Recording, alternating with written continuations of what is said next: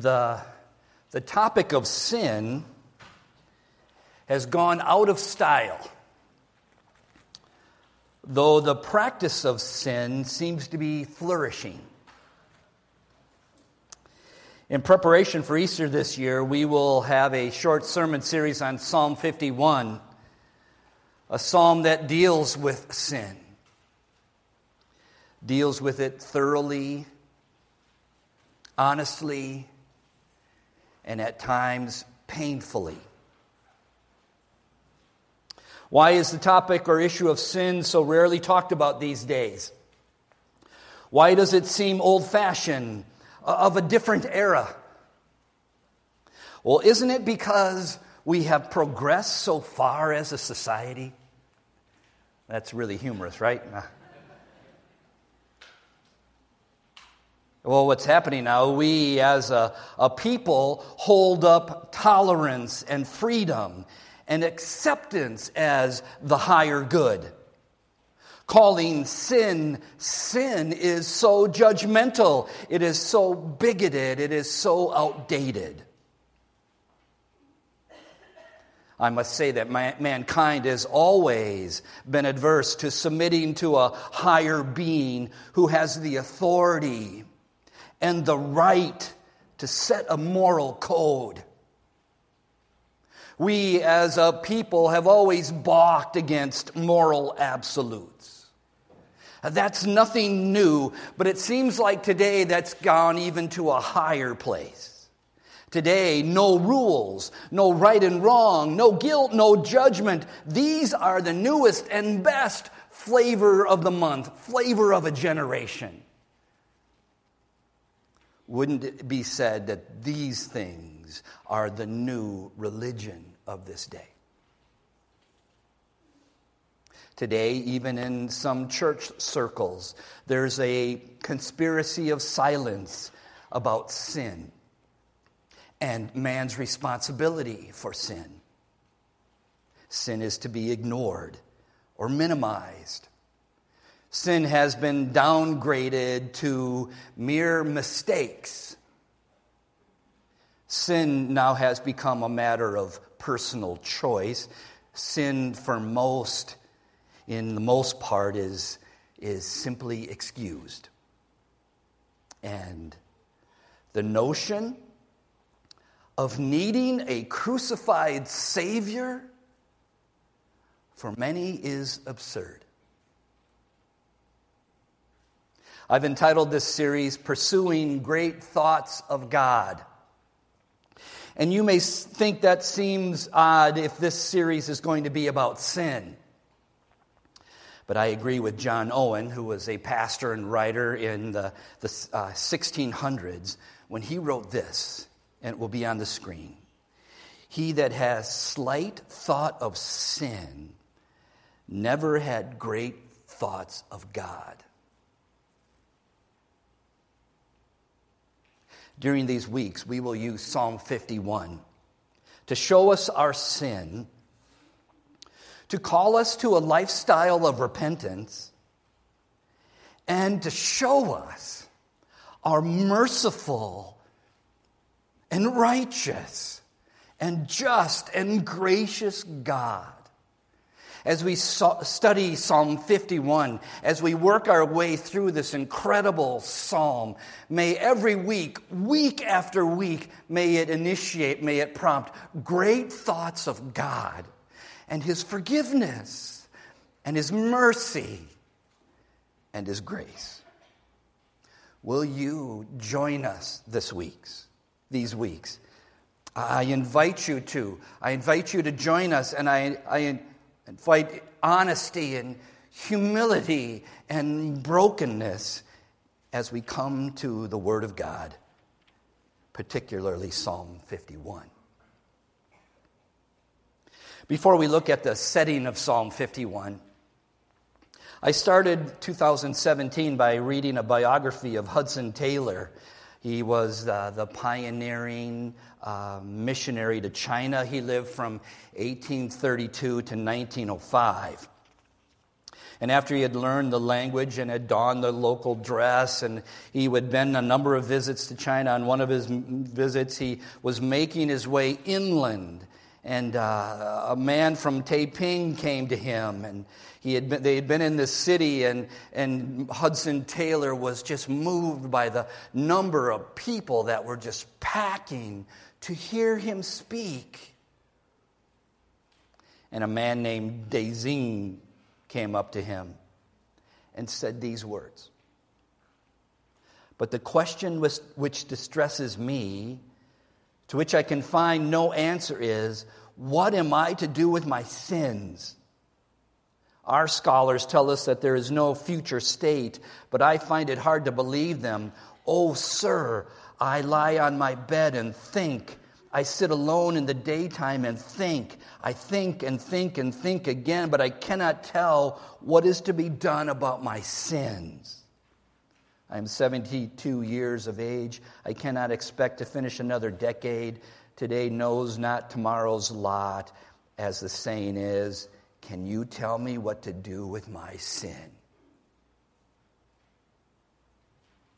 And Hudson Taylor's reply I can indeed it is to this to answer this very question that we have come many thousands of miles. Listen, and I will explain to you what you want and need to know. And he told this man about Jesus, the sin bearer, the crucified Savior. Here is a man in the middle of China. What am I to do with my sin? And this man believed. And as a result of coming to know this, the next conversation that he had with Hudson Taylor, and this is what motivated Hudson Taylor. The man said, How long have you had the good tidings in your country? And Hudson Taylor had to reply reluctantly, Some hundreds of years. What? Hundreds of years? My father sought the truth, he continued sadly, and died without finding it. Oh, why did you not come sooner? What do I do with my sin? Does that seem like a question of a previous era? Does that seem like the question of someone from a different culture? Is it in your mind? Is it in my mind that people don't ask those questions anymore? A question on an internet blog dated 2017. This question was asked What do I do with my sin? I always try to run away from sin, and when I think I've gotten away, it comes back. After I commit the sin, I feel as if I should be punished for my sin. Other times, I feel so bad that I think that God is disappointed and I'm too embarrassed to tell anyone of my sin. What do I do? These questions are still being asked. What do we do with our sin? Would you please open your Bibles to Psalm 51?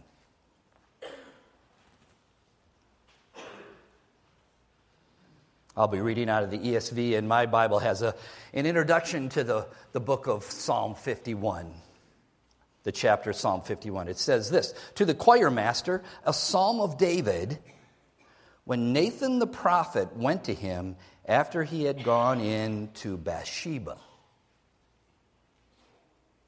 We don't get the context of all of the Psalms this way, but this psalm we do have the context. Let me speak to the context before we look at verses 1 and 2. One day, the prophet Nathan came and told King David a story.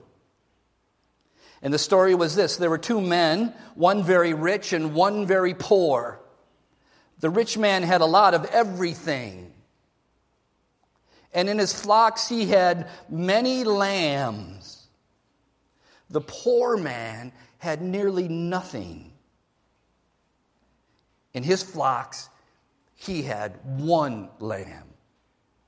It was a lamb that had grown up with his children. It was a lamb that had eaten in his very home. It was a treasured lamb. Well, the story goes that Nathan was telling King David a traveler visited the rich man, and to entertain this traveler, the rich man wanted to feed him lamb. And so, what he did is he didn't go to his flocks, he went to the poor man's flock of one lamb and took that lamb and slaughtered it and fed it to his visitor. And when David heard this story, David was enraged. Said the Bible says he had great anger at the man. And he said this, and, the, and, the, and as the Lord lives, the man who did this deserves to die. He must restore to the poor man four times because he had no pity. And there was a pause. And Nathan the prophet looked at David and said, David, you are that man. Because what had happened, David had done something even far worse. David had done something with a woman named Bathsheba. David was the man because of his sin with Bathsheba. It's recorded for us in 2 Samuel 11 and 12. And the story is this David had finally made the long climb to the top. He was now king of Israel. He was powerful. He had everything. He had maxed out his career. He had maxed out his abilities. He had made it to the very top. And the Bible says it was the time of the year when kings and soldiers went off to war, but David didn't that this year. David stayed home. And while he was home, one night he was looking out of his palace balcony and he saw, noticed a beautiful woman bathing, and that was Bathsheba. And David, King David, calls for her and takes her has a one night stand with this woman. And he does it in a hidden way. But then all goes wrong because it was wrong. For Bathsheba was married to one of his soldiers, Uriah, who was out doing battle. And from this night with David, Bathsheba becomes pregnant. And so now what do they do? Well, they need to cover this up. And so their first plan is this David recalls Uriah from the battle, and for some reason he has discussions with him in the palace. And then he says to Uriah, Go home to your wife. He's assuming he will go home and they will be together, and he will be known as the father of this baby. But Uriah is a noble man. He doesn't go to his home. And when asked why not, he says, Well, my fellow soldiers are out in the battle. Can I take comfort at home? And so he doesn't go home. Instead, he sleeps at the door of the king. He does that one night, he does that multiple nights. Their first plan to cover this up fails. And so Uriah goes back to the battlefield, and David comes up with a second plan. And this plan was that David would have um, uh, his commander set Uriah right at the front of the battle, and at a certain moment in the battle, he would have the, his commander would have the rest of the troops withdraw, leaving Uriah to fight by himself and be killed, and that's exactly what happens. And the plan works. and Bathsheba mourns. And after the allotted time, David marries her, and the baby is born. And the scriptures say, But the thing David had done displeased the Lord. And sin can't be sealed or hidden away. Sin can't be covered up by simply pressing a delete button, the delete button of forgetfulness or of, of ignoring it or of, of looking the other way or not thinking about it. And God reveals all of this to Nathan. And that prompts Nathan to go and talk to David and tell the story of the rich man and the poor man and to say, David, you are the man. And there's a moment. What will David do? His sin has just been revealed. What will he do about his sin? And as we look at Psalm 51, what do we do about our sin? We will find our way. We will track through this entire psalm in the weeks to come. We will see David at his darkest moments. We will explore the depths of his guilt and also the far reaches of God's mercy and forgiveness. And we will find ourselves in Psalm 51. Today we will look at verses 1 and 2 very quickly. Where to start when we sin. And I speak to all of us today in this room. I speak to all the sinners in the room.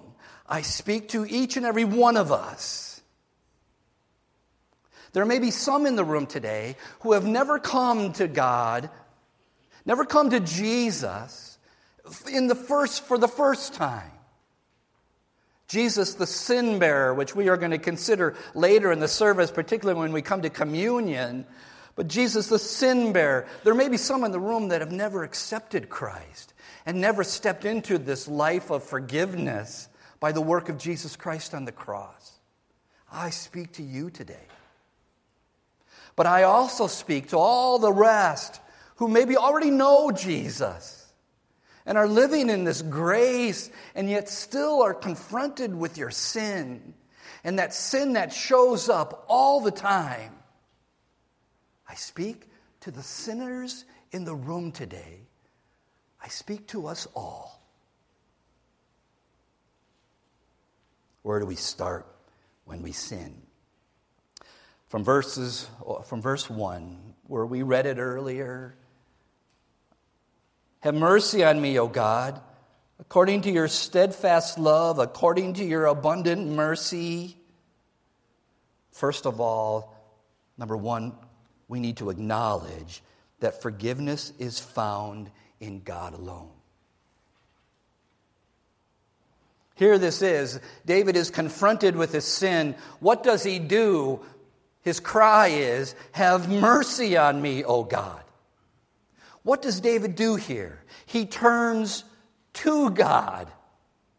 He doesn't turn away from him. He's not seeking to hide any longer. And hiding is our natural response, correct? We saw David trying to cover it up. It is what we all do. We like to cover it up. We like to hide away. We'd rather not face God at these moments. That's the Adam and Eve response in the garden where they go and hide themselves. What does David do? He cries out, Have mercy on me, O God. He turns to God, he steps toward God, and he cries out to God for mercy. There's only one you can turn to to find forgiveness.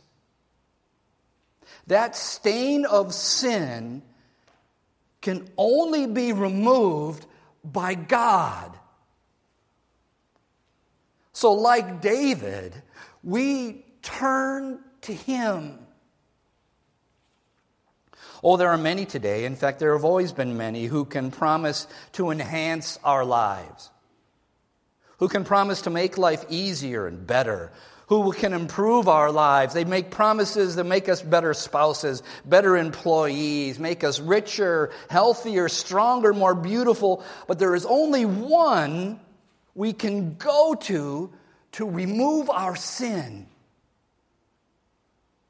So that's why David, when this all unfolds and it all becomes clear, and there it is, David cries out to God, Have mercy on me. Oh, we look at David. David doesn't, uh, there's no excuses here of David. Oh, well, boys will be boys, kings will be kings. There's none of that. There's no deserving. Hey, hey, God, you know, I'm, I'm king. Do you remember the, the Goliath story? Can you give me a pass on this one? There's no blaming. Well, well she, she was out there. I fell in love all in a moment. It was a moment of madness. There's no human promising here. Oh, oh God, I'll, I'll never do that again. I, I promise. No, no. He turns to God and he pleads for mercy. David, and I must turn to God. He alone can forgive. You know, I believe this seeking forgiveness from God is universally known even though there are many who would deny it. Postmoderns would rage against that. Anthropologists, sociologists would reason against that. But deep inside, we know it is God we are accountable to. It is to Him we must turn. David knew that. Have mercy on me, O God. He goes on, according to your steadfast love, according to your abundant mercy.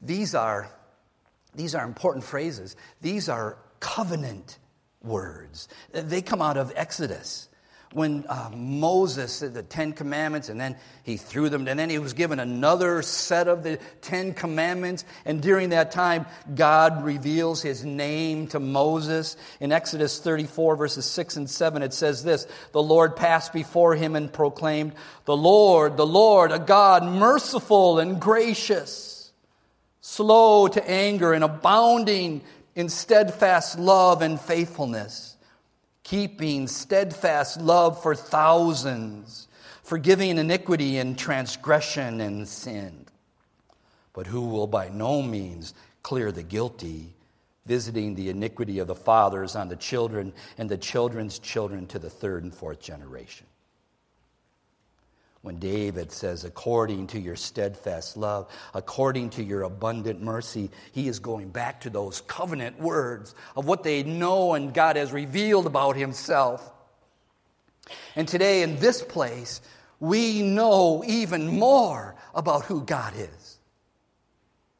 In just a few moments, we're going to partake of communion and we're going to prepare ourselves for, for communion. And communion speaks of the crucified Savior the one who bore our sin, the one who came out of the mercy and grace of God to forgive us. So today, fellow sinner, when we sin, turn to God. Turn to God for the forgiveness of sins that leads to salvation. Also, turn to God every day. Christian, as we struggle with the sin that is before us, if you want to call it that besetting sin, whatever it might be for you, that sin that just daily seems to haunt us, we turn to God. It may be the last place we want to go, but we turn to God. It may be the place where we're just embarrassed to go because this is the hundredth time and we turn to God and we find His mercy. We're pursuing great thoughts of God. From this first few phrases of verse 1, we learn of God's long suffering. We learn of God's mercy. We see that He is full of steadfast love and abundant mercy. Have you turned to Him? Are you turning to Him? Yes, there may be some in this room who have never turned to God and accepted the forgiveness that comes through Jesus Christ. You would consider yourself a non Christian. You don't believe in, you haven't accepted Jesus. Will you turn to Him today? There's no place else to turn. And our God is a merciful God. He has provided the means of salvation. Will you turn Cry for mercy, repent of your sin, and accept Christ. And for those of us who have known Christ maybe for years, and we still struggle with those, and for the millionth time, I have to turn to Him again, turn to Him. Find His mercy and the power that He alone can, can give. Not to be saved again. No, it isn't like that. But to be restored, to worship.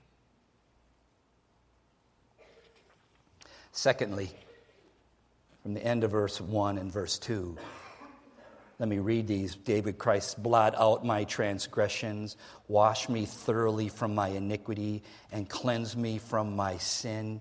Secondly, acknowledge what sin truly is. In these phrases here, we find three terms. We find the term transgressions, we find the term iniquity, we find the term sin. Folks, we dare not minimize our sin if we're going to have great thoughts of God, we need to see who we are in and of ourselves. And then we begin to see the power of the gospel to forgive and to transform us and save us. These three terms the first one is transgressions. In the Hebrew, this word conveys not just breaking a moral or written code, but more a, a defiance against a lawful authority. It's defiance. It's God says, Well, here's the way, walk in it. It is good, it is right, it is what's best for you. And we refuse and we defy Him and we transgress. We need to see this for what it is. Oh, Christian, that burst of anger, that spirit of prejudice, that uh, selfish living, that, that impure thought or action, these things aren't just mistakes. These are acts of defiance. These are us saying, God, I know what you say, but I don't accept it. I defy you, and I go my way. This word iniquity in the Hebrew, it means waywardness. The word suggests a deliberate choice to follow the wrong way. It's not accidentally getting lost, it is choosing to go astray. Jeremiah 3:21 says they have chosen the wrong road and have forgotten their God. One of the translations says they have perverted their way and have forgotten their God. Stop looking at sin as accidental. And the last word here is sin. It is the meaning has the meaning of failure. This idea of missing the mark. This is tied in with the New Testament word for sin, particularly in Romans 3:23 where it says for all have sinned and fallen short of the glory of God. So sinning is falling short. It is God created us for this, and we fall short. Dear people, do not make light of your sin. We dare not. And I stand before you as one of the sinners in the room. And we sin so often. We sin so daily. We sin so regularly. Oh, well, it's no big deal. Je- Jesus died to cover all of that, and he did.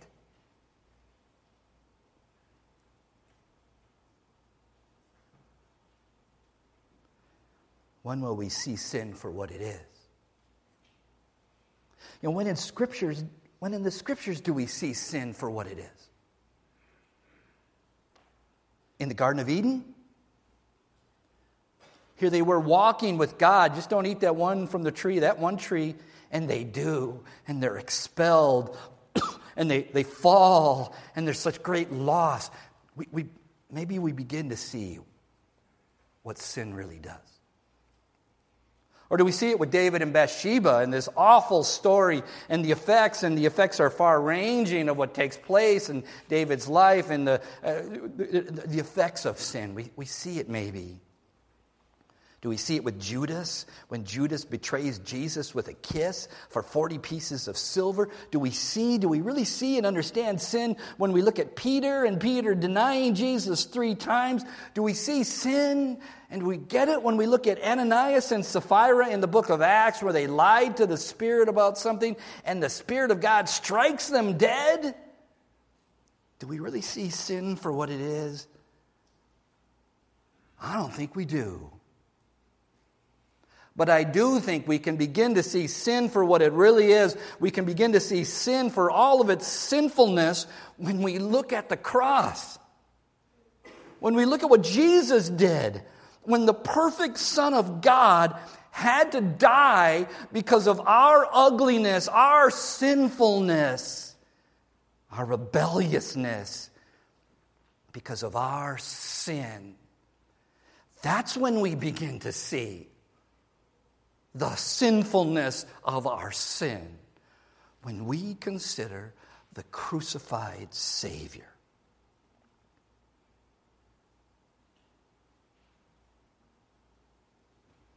I think it is most appropriate that we partake of communion today. You know, for David, what did David know? David knew about the name of God. David knew about those covenant phrases that this is who God is. We know so much more today as revelation progressed and now Jesus has come and Jesus has given his life for us, how Jesus has done for us what we couldn't do for ourselves. When Jesus, the perfect Son of God, died so that our sins might be forgiven. Folks, this is what we remember at communion. I'm going to ask those who are going to serve communion if you would gather down here. Um, I invite you to partake with us of communion. You don't need to be a member of Westchester. Do you know Jesus Christ as your personal Savior? Are you walking in fellowship with Him? Would you partake with us? I think it's also very interesting and exciting that in our adult Bible fellowship classes we studied 1 Corinthians 11 today. And we considered that passage of Scripture that we look at every time we partake of communion and the significance of communion in the context of worship. That we can gather like this and remember the crucified one, the one who died in our place. These words for I received from the Lord what I also delivered to you that the Lord Jesus, on the night when he was betrayed, took bread. And when he had given thanks, he broke it and said, This is my body, which is for you. Do this in remembrance of me. In the same way, also, he took the cup after supper, saying, This cup is the new covenant in my blood. Do this as oft as you drink it in remembrance of me. For as often as you eat this bread and drink the cup, you proclaim the Lord's death until he comes.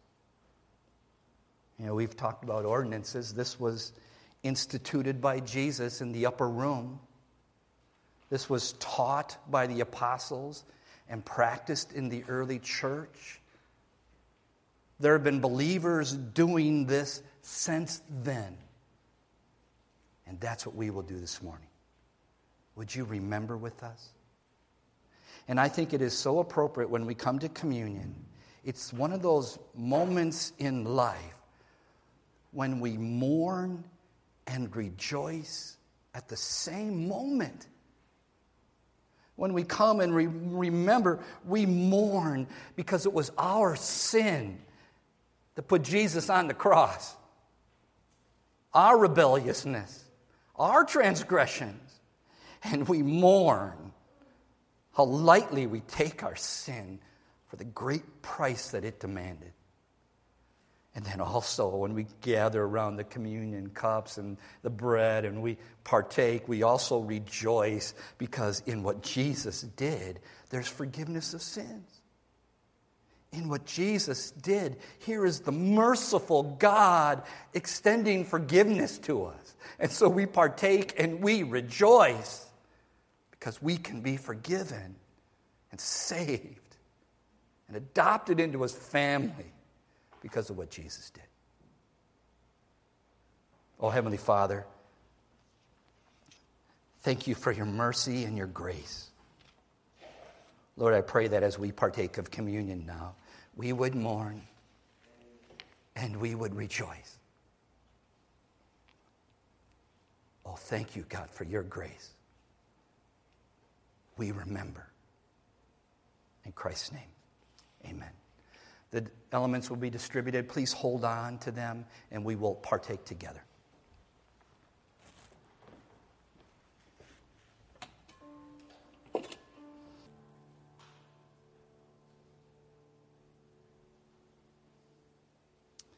Jesus died in our place. And we remember. First, the bread. Jesus said, Do this as often as you eat it in remembrance of me.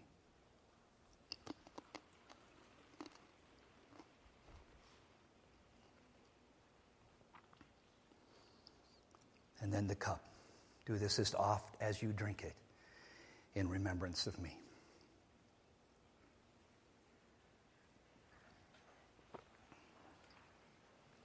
Oh, Jesus, we remember. Thank you. Scriptures say, For as oft as you eat this bread and drink the, the cup, you do proclaim the Lord's death. We've done that today. And the church will be doing that until he comes.